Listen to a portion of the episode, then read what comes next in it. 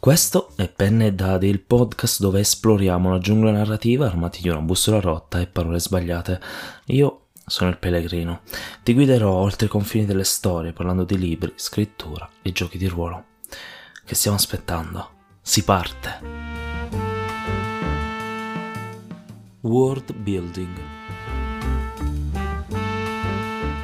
Torniamo a parlare di scrittura. Oggi ci concentreremo in particolare su appunto il world building e quindi in questa introduzione capiamo un attimo che cos'è world building, cosa si intende con questa parola. Allora, analizzandola linguisticamente, world building vuol dire mondo costruzione, costruzione di mondi.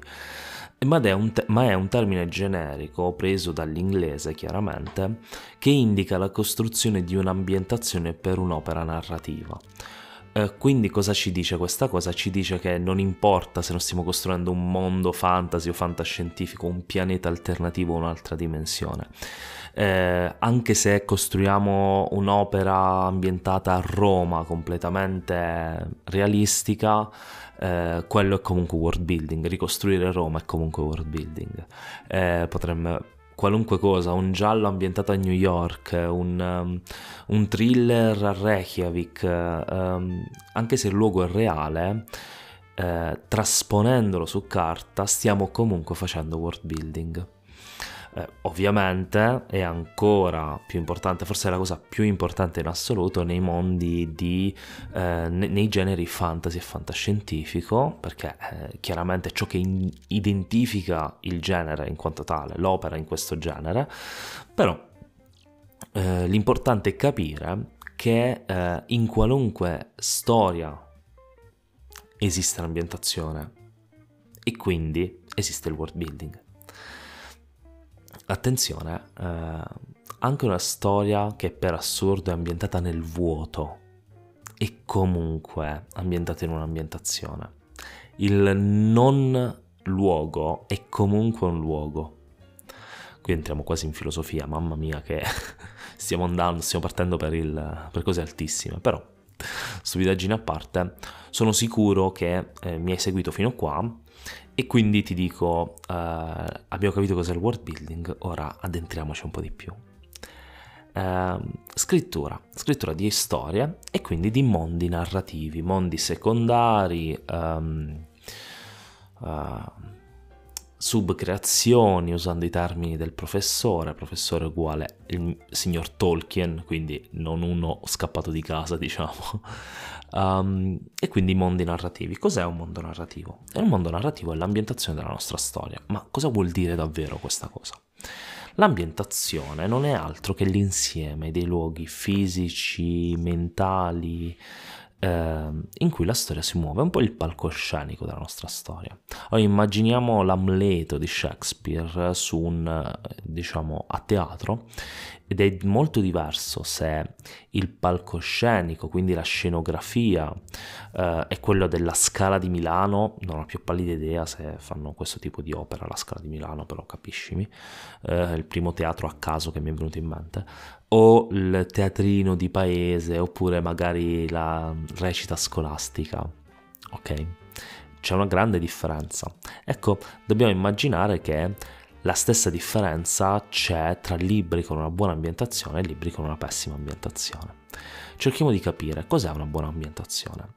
Una, buona, ambientazione è un, ambienta- è un, luogo, non voglio ripetere sempre la stessa parola, è un luogo narrativo dove sto- la nostra storia dà il meglio di sé.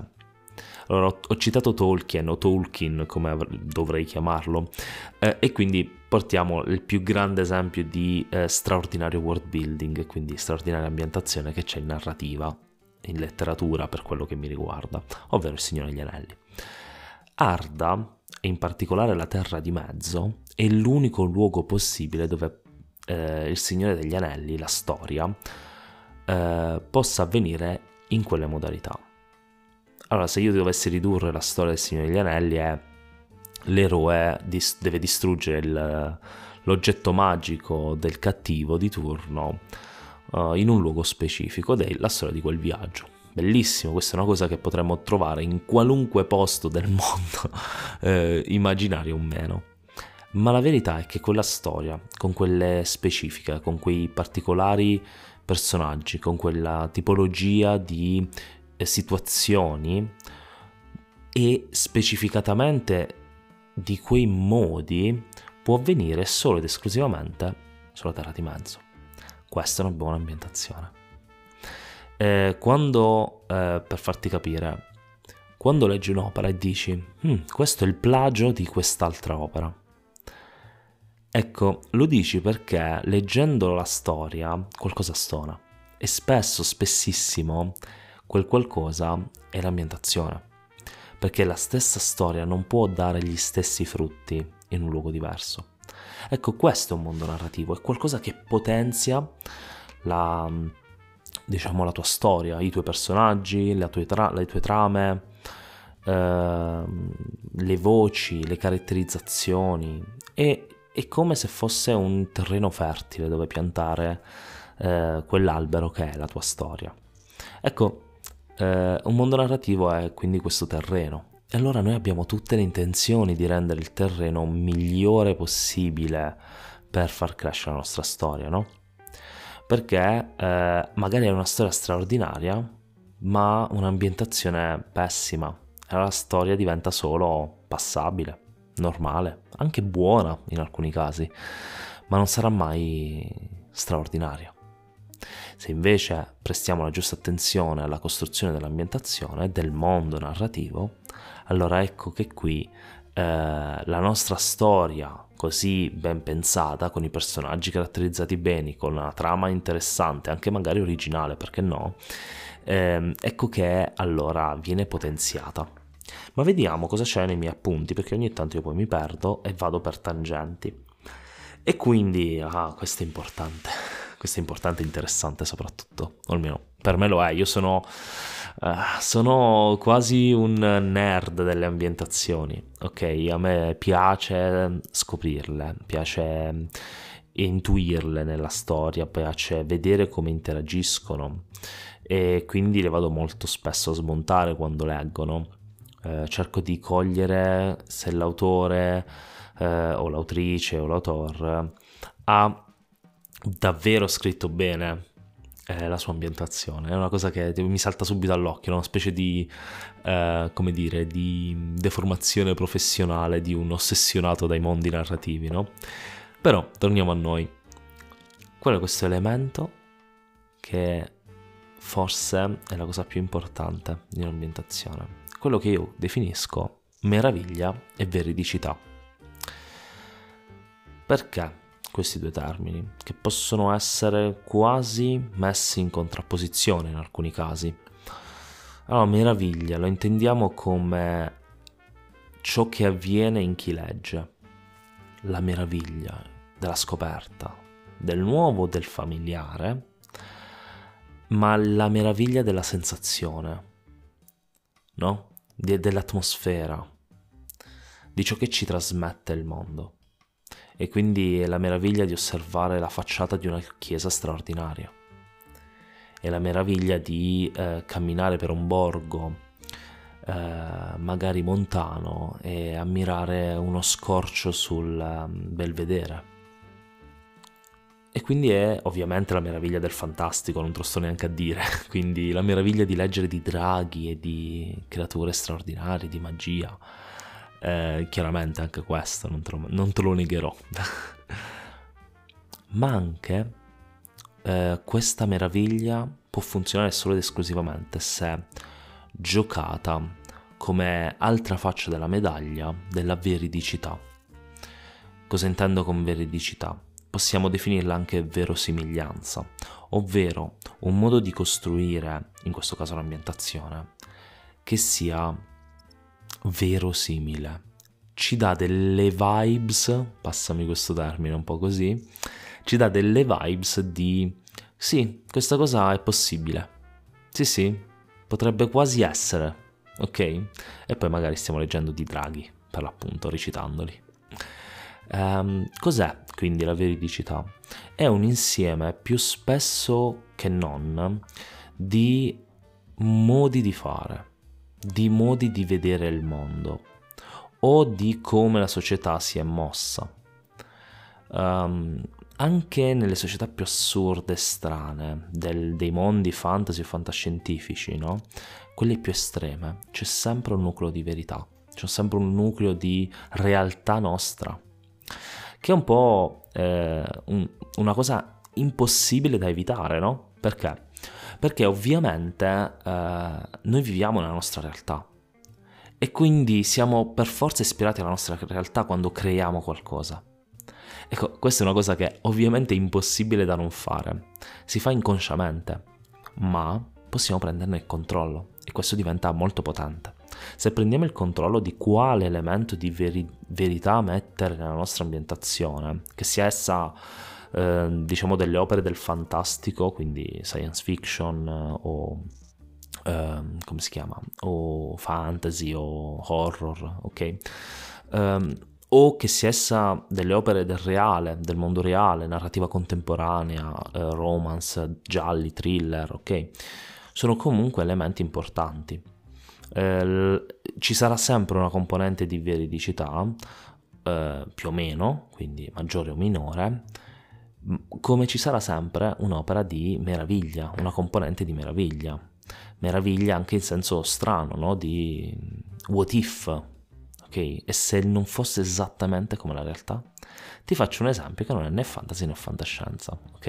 E questo esempio è importante perché è una cosa che non molti sanno e che dato come fruiamo il, diciamo, le storie, e in questo caso parlo cinematograficamente o a livello di serie tv, ehm, abbiamo un'idea sbagliata di un oggetto molto classico, il silenziatore per la tua pistola o per una qualunque arma, in realtà, da fuoco.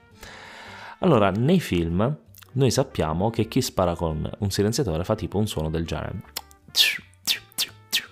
Ok, questo suono così carino e coccoloso per un'arma di morte, però vabbè questo è un altro discorso. Cioè quasi davvero silenzioso completo, no?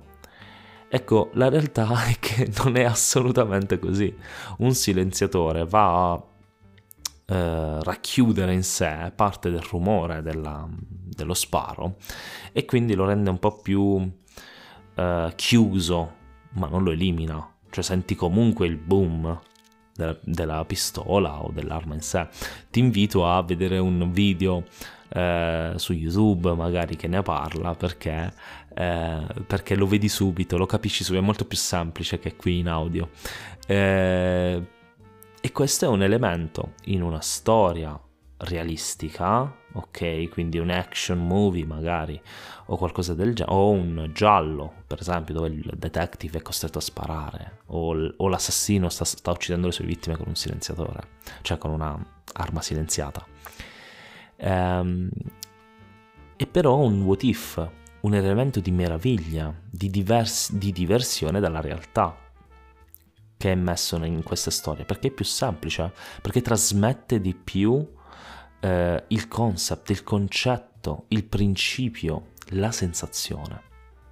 E questo è importante, perché noi dobbiamo ricordarci che quando scriviamo creiamo opere di fiction e quindi quando creiamo ambientazioni, non importa quanto realistiche siano, cioè nel senso non importa se sono del mondo reale, ma è comunque una versione di quel luogo, non sarà mai reale, sarà sempre sempre per forza verosimile. Ci sarà, ci sarà, sempre qualcosa che ci perdiamo, che non riusciamo a trasmettere. E allora scegliere consapevolmente, consapevolmente cosa mettere di vero, cosa mettere di finto e perché. Questa, questa ultima parola è importantissima, perché. E allora è estremamente utile. E questo è importante Dobbiamo ricordarci che in quanto eh, creativi della parola in questo caso, ma comunque in generale storyteller, il modo in cui eh, creiamo i nostri luoghi è, è fondamentale. È importantissimo capire cosa mettere dentro il nostro mondo narrativo e cosa non mettere, chiaramente. Perché? Qual è lo scopo del mondo narrativo? Chiaro ci dà contesto, ci dà caratterizzazione dei personaggi, perché eh, è molto diverso eh, di scrivere di un detective nato e cresciuto nelle isole Svalbard, eh, credo che sia, si dica così, eh, o di uno eh, siculo, ok? È molto diverso. eh, perché il luogo cambia un po' le persone, luogo in cui crescono, la società, la cultura, ciò che fanno, ciò che vivono. Questo è importante. Ecco perché è importante un luogo, ma soprattutto perché chi legge è dal luogo che prende l'atmosfera, le sensazioni. Perché io ti potrei fare un ballo con una musica festosa, ma chi legge è incupito, ha, ha, paura a ogni strimpellamento, ha paura a ogni passo che il personaggio fa all'interno di questo ballo. Nonostante magari il mondo sembrerebbe felice, ma abbiamo costruito bene l'ambientazione e la trama ci ha portato in un momento di tensione e quindi sappiamo che questo ballo ha un'atmosfera cupa, ha un'atmosfera tesa, di conflitto, perché siamo stati bravi a costruire l'ambientazione, il luogo della scena. Ecco, pensaci, ti faccio un esempio molto chiaro secondo me. Il, il, motivo per cui Harry Potter è così potente non è per la storia di Harry, perché è anche quasi banale, non è neanche per la trama, perché la trama è piena di buchi, parliamone. E io sono un Potterhead, e per le sensazioni che Hogwarts e il mondo magico trasmettono. E per quel mood, quelle vibes, di nuovo. E te lo posso assicurare, eh, la maggior parte dei Potterhead lo è perché ama Hogwarts, non perché ama le storie di Harry Potter. Anche, chiaramente, non ti mentirò, però è principalmente per l'atmosfera di Hogwarts. Io lo sono anche per questo. Bene, vorrei passare un attimo a, prima di fermarmi un secondo su eh, due regole di base per creare, che potrebbe essere due approcci più che altro alla creazione di, di luoghi, che è la parte pratica che vorrei lasciarti eh, vorrei però eh, darti un consiglio. Mm, immagino che se sei su questo podcast potrebbe interessarti anche il mondo del gioco di ruolo. Allora, molto più spesso che nel mondo della narrazione, eh, nel mondo del gioco di ruolo, eh, in tanti manuali ci sono parti di come si costruisce un'ambientazione, ovviamente specifica per quel gioco. Per esempio, DD, il più famoso di tutti, nel manuale del master ha sessio- sezioni, sezioni intere dedicate a questo. Tra l'altro eh, un manuale molto utile per chiunque voglia fare world building, non importa se per il gioco o per la scrittura. E, ehm, ovviamente ogni manuale, ogni gioco ha un suo modo di vedere la cosa, sia per motivi meccanici, no? Sia per motivi eh, di esperienza di gioco. E quindi è molto interessante poter sfogliare, leggere, studiare eh, quelle parti di, diciamo, di ambientazione, di studio dell'ambientazione, per vedere più approcci possibili. Sto pensando per esempio a Not the End che ha dei, un approccio molto molto leggero alla creazione di ambientazioni come lo ha per esempio anche Fabula Ultima, a differenza appunto di un DD che ha una costruzione di ambientazione molto strutturata, molto ehm, top down, ora vedremo che cos'è. Eh, e quindi potremo imparare molto dallo studio, comunque dalla lettura di questi capitoli o sezioni dei manuali di gioco. E io ho imparato tantissimo, ho imparato quasi tutto quello che so di world building, anche per la narrazione, anche per la prosa scritta eh, tramite il gioco di ruolo, tramite i manuali di gioco di ruolo. Ovviamente non solo, eh, mie, nei miei consigli di lettura ci, saranno, ci, sarà un manuale di world building eh, anche di narrazione che puoi trovare, è molto bello. E, e quindi ci sono anche altre fonti, però sono un po' rare, ecco. E trovo che il usare le sfumature dei vari giochi di ruolo è molto buono come fonte di eh, ricerca e informazione. Torniamo a noi, torniamo a quelle tecniche che ti stavo dicendo.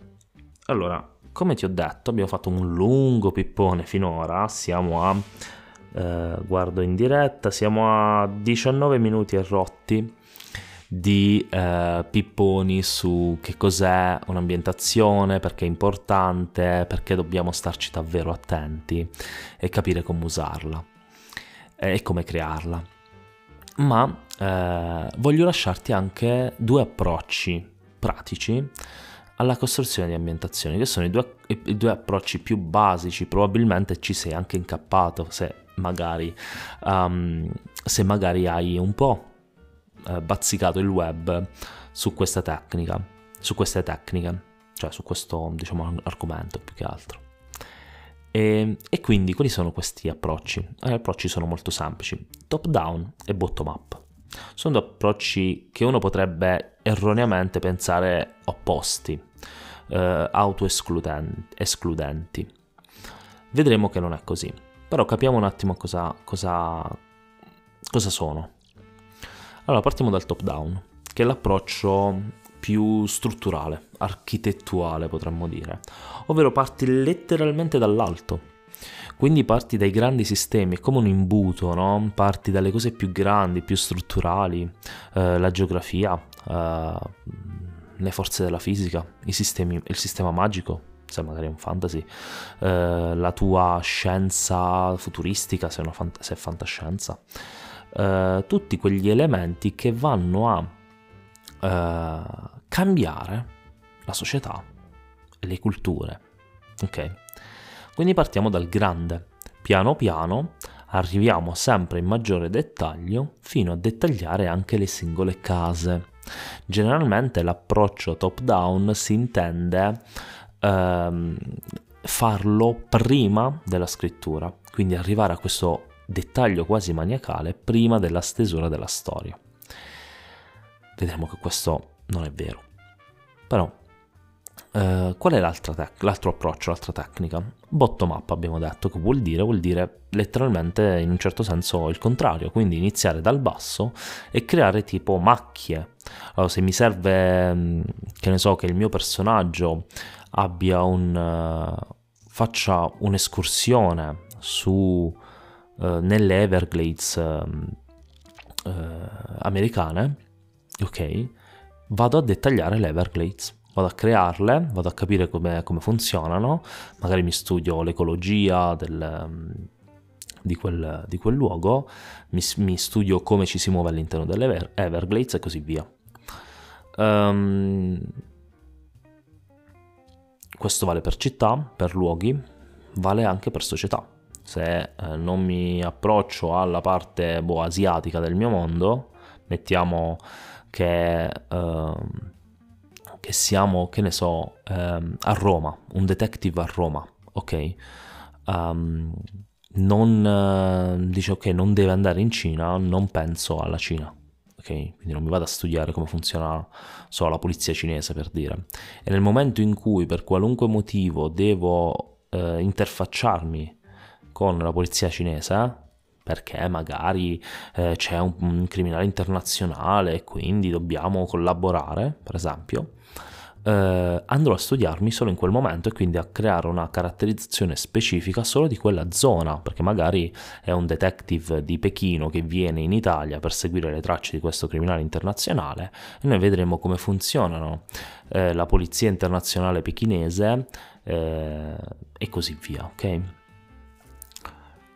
Ecco, anche qui uh, si pensa che questo tipo di approccio sia, scusa il pop, questo tipo di approccio sia, come dire, um, fatto durante la stesura in modo molto istintivo. Ok, magari blocchi la stesura, studi un pochino, continui a scrivere e così via. La verità è che è un modo sbagliato di usare il bottom up non dico questa volta che non viene fatto in questo modo, perché viene usato purtroppo in questo modo in diverse occasioni, in particolare in molti eh, mondi fantasy, purtroppo. E... Ma uh, dico che è un modo sbagliato di utilizzarlo, ma mi spiego. La realtà dei fatti è che il modo migliore di usare questi approcci è mischiandoli. Chiaramente per inclinazioni personali potremmo essere più tendenti a strutturare bene qualcosa prima e lasciarci eh, e quindi magari tendiamo di più a un approccio top down. E questo ci porta chiaramente a eh, diciamo concentrare le nostre forze in fase di struttura nel creare un mondo mondo narrativo attenzione ricordiamolo lo sottolineo ancora una volta quando dico questa parola non intendo mondo uguale pianeta, intendo mondo uguale luoghi della narrazione. Potrebbe anche essere un pianeta se parliamo di fantascienza fantasy, ma dipende. Eh, anche lì in realtà dipende. Il nostro mondo potrebbe, fantascientifico potrebbe anche essere solo un'astronave, perché siamo lì, la nostra storia rientra nell'astronave e basta, per, farti, per capirci. Quindi dicevo che questi due approcci sono più spesso mischiati insieme in base un po' alle eh, necessità della storia e un po' alle nostre inclinazioni personali. Io per esempio sono una persona eh, abbastanza a metà tra un approccio top down e un approccio bottom up. Generalmente inizio con la struttura, con il what if, quel che è, arrivo a un certo punto e poi eh, inizio a fare il livello opposto, cioè parto dal basso e vado verso l'alto, in modo che incontrandosi eh, diciamo i, live- i, due livelli di dettaglio creano una buona ambientazione. E ovviamente questo accade eh, anche in modo radiale, quindi se la mia storia si, mh, mm, per esempio, si di nuovo concentra a Roma, Ecco che Roma per me sarà, la devo studiare, devo capire come funziona, devo vedere un attimo i movimenti, i trasporti, le strade, eh, come funziona la periferia, come funziona il centro e cose del genere.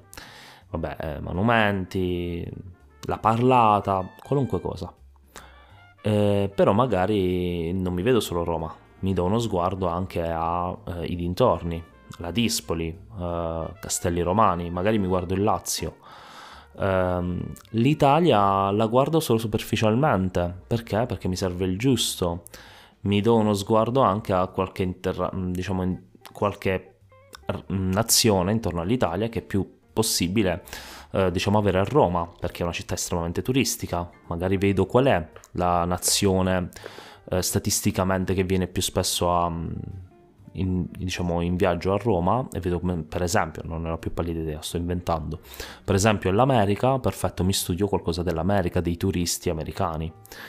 Um, e questo mi aiuta a creare una certa percezione di profondità. Questo è un termine che useremo in un'altra approfondiremo in un altro episodio perché parleremo ancora di world building e ambientazione, che è un tema che per me è fondamentale ma eh, è un tema anche importante, è una parola importantissima, percezione di profondità, non deve essere davvero profondo, deve sembrare profondo, è molto importante questa cosa. E quindi eh, siamo già a 27 minuti, non voglio tirarla troppo a lungo, questo questa esplorazione del world building è qualcosa di uh, complesso come puoi vedere, ho giusto scalf- scalfito la superficie di questo mega iceberg eh, che è importantissimo, di nuovo lo sottolineo, ma che ovviamente non posso esaurire in un unico episodio. Ti voglio lasciare solo tre letture, o meglio, tre consigli eh, di eh, libri barra autori che possono uh, essere d'aiuto e di ispirazione per un ottimo world building. Allora, come ti dicevo, il primo, manu- il primo è un manuale che ti accennavo prima e si chiama World Building for Fantasy Fans and uh, Author. Minchia che inglese oggi. Uh, però ovviamente trovi in descrizione il link o vedrò di metterti comunque almeno il titolo scritto, così eh, non impazzisci a capire quello che ho detto. Allora, per quello che so io è solo in inglese, non l'ho trovato in italiano, l'ho letto in inglese, in realtà c'è una, una, serie, l'autore, e vorrei recuperare anche gli altri, ma non ho ancora tempo di farlo. Uh, è un'opera davvero completa, un'opera completa, interessante, allora completa, è un'opera mh, abbastanza completa, sì, interessante, eh, ci, ci, mostra un po' cos'è, perché, per come, ok? Eh, e in generale è, una, è qualcosa di molto ben fatto, ecco. Ed è appassionato, perché si vede che chi ha scritto quell'opera è davvero un appassionato di world building e di mondi narrativi. Bene, questo è un manuale, è davvero un manuale. Poi abbiamo l'autore contemporaneo che amo di più al mondo, finora almeno, che è il buon Neil Gaiman. E puoi leggere praticamente qualunque cosa di Neil per, uh, per uh, capire com'è, com'è fatto un buon world building. In particolare io consiglierei eh, American Gods, che ho amato alla follia, vediamo um, Sandman, Sandman è bellissimo, è lato ambientazione, lato world building. Um, sì, in realtà anche Coraline, anche, anche, gli altri sono ragazzi di Anansi, Good Omens con Terry Pratchett. Mm, sono grande, grandi opere quelle di Gaiman dal punto di vista di eh, mondi narrativi, anzi me ne è venuto in mente un altro, eh, Nessun Dove è un'altra opera molto interessante, sempre da questo punto di vista. Ma andiamo avanti e andiamo in terre nostrane con l'ultimo, l'ultimo consiglio di oggi, che è una, una saga fantasy, specificatamente eh, historic fantasy. Eh, ti, di, ti sto parlando di Eternal War eh, autore Livio Gambarini, formatore mh, nell'ambito di scrittura creativa e appunto autore di libri specialmente thriller storici, ma con appunto una capatina nel fantasy con Eternal War, ed è un'opera meravigliosa, non, non so come dirtelo. Eh, chiaramente sono quattro libri, quindi vedi una crescita molto importante dell'autore, in particolare dal lato stile, quindi sulla prosa eh, ma che ha un modo di interpretare il mondo narrativo eh, della storia eh, è davvero originale, davvero interessante, ok? ed è il motivo per cui te lo sto consigliando. Eh, bene, potrei dire altre 200.000 cose, mi fermo qui, non voglio andare oltre. Quindi, come al solito, se ti è interessato, se non sapevi cos'era il world building, se lo sapevi ma non l'avevi visto in questo modo, Uh, se l'avevi visto in questo modo e hai un feedback da darmi, fammelo sapere. Ovviamente in descrizione avrai tutti i link del caso. Um, in più, uh, se credi che hai un amico, amica, amic che in qualche modo è interessato alla costruzione di una storia, in particolare di scrittura, ma anche di gioco di ruolo, perché no, anche per un master eh, magari per la tua master, il tuo master, ehm, che sta creando l'ambientazione homemade, eh, mandagli questo episodio. Magari può dargli qualcosa, magari no, o magari sì. Bene, questa esplorazione arriva al termine e noi come al solito ci sentiamo al prossimo episodio.